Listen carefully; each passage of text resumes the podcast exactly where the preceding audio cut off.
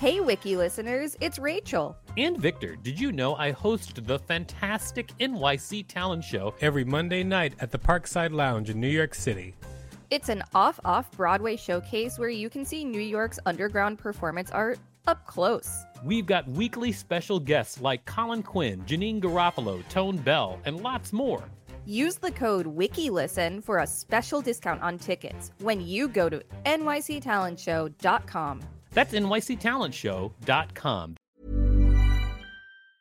Hiring for your small business? If you're not looking for professionals on LinkedIn, you're looking in the wrong place. That's like looking for your car keys in a fish tank.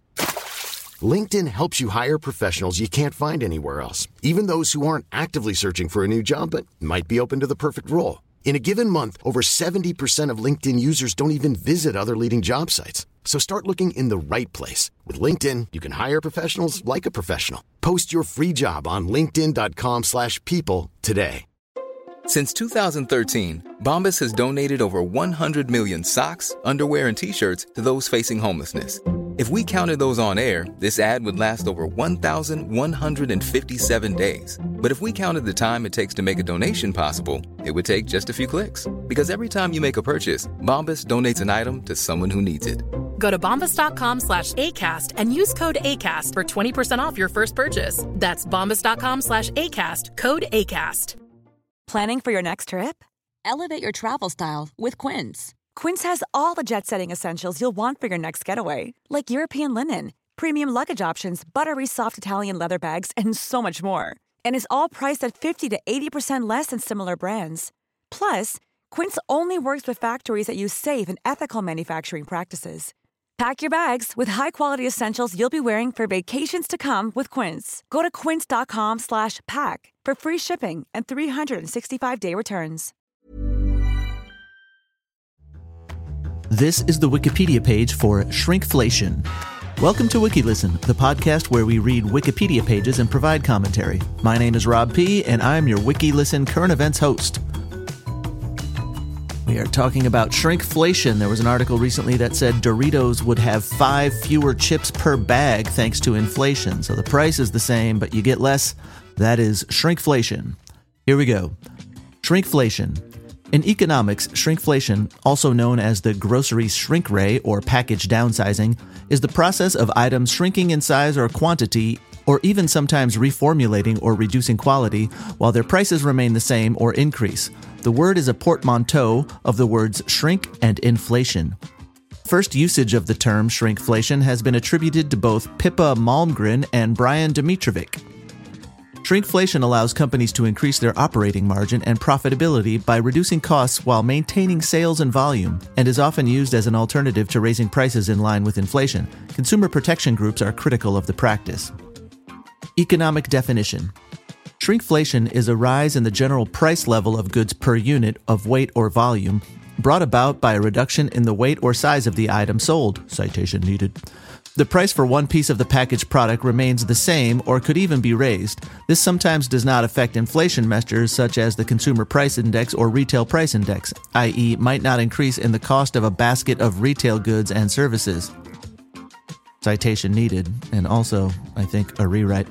But many indicators of price levels and thus inflation are linked to units of volume or weight of products, so that shrinkflation also affects the statistically represented inflation figures. Consumer impact. Consumer advocates are critical of shrinkflation because it has the effect of reducing product value by stealth. The reduction in pack size is sufficiently small as not to be immediately obvious to regular consumers. An unchanged price means that consumers are not alerted to the higher unit price. The practice adversely affects consumers' ability to make informed buying choices. Consumers have been found to be deterred more by rises in prices than by reductions in pack sizes. Suppliers and retailers have been called upon to be upfront with customers. According to Ratula Chakraborty, a professor of business management, they should be legally obliged to notify shoppers when pack sizes have been reduced.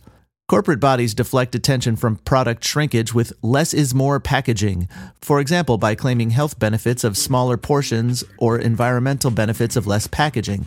I swear I remember an episode of You Can't Do That on television where they talked about 20% more being 20% more packaging, not more product. Interesting. Should I Google that? All right, we're going to Google that really quick and see what happens. Well, it didn't come up in the first page of results, so I gave up.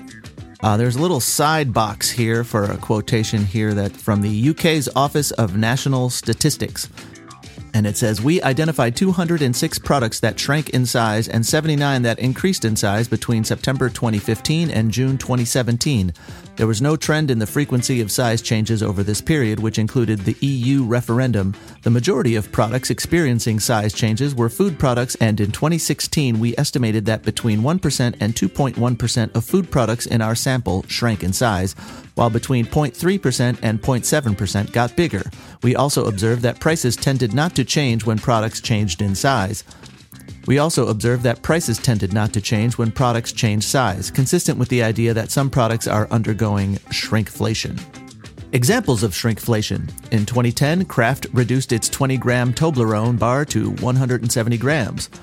Coffee sold in 1 pound, 453.6 gram bags shrank to 400 grams or smaller in the 1980s. Tetley tea bags were sold in boxes of 88 instead of 100. Nestle reduced its After 8 Mint Chocolate Thin box from 200 grams to 170 grams. Cadbury's Crunchie were sold in packs of three instead of four.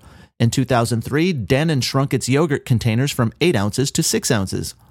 In January 2009, Haagen-Dazs announced that it would be reducing the size of their ice cream cartons in the U.S. from 16 U.S. fluid ounces, 470 milliliters, to 14 U.S. fluid ounces, 410 milliliters. Bird's Eye potato waffles were reduced from a 12 pack to a 10 pack. In July 2015, a tub of Cadbury Roses, which weighed 975 grams in 2011, was reduced to under 730 grams, while a tub of Cadbury Heroes was reduced to 695 grams. However, the price remained the same at around 9 pounds. In 2016, Mondelez International again reduced the size of the UK 170 gram Toblerone bar to 150 grams, while the 400 gram bar was reduced to 360 grams. This was done by enlarging the gap between the chocolate triangles. In 2017, Milka Alpine Milk and Milka Nuts and Raisins got reduced from 300 grams to 270 grams, while Triolade got reduced from 300 grams to 280 grams, all without changing the bag size. In 2017, McVitie's reduced the number of Jaffa cakes in every standard packet from 12 to 10, raising the cost per cake from 9.58 pence to 9.9 pence. Is that pence or pennies? It's British. Not sure. They always say p, but I think that's slang.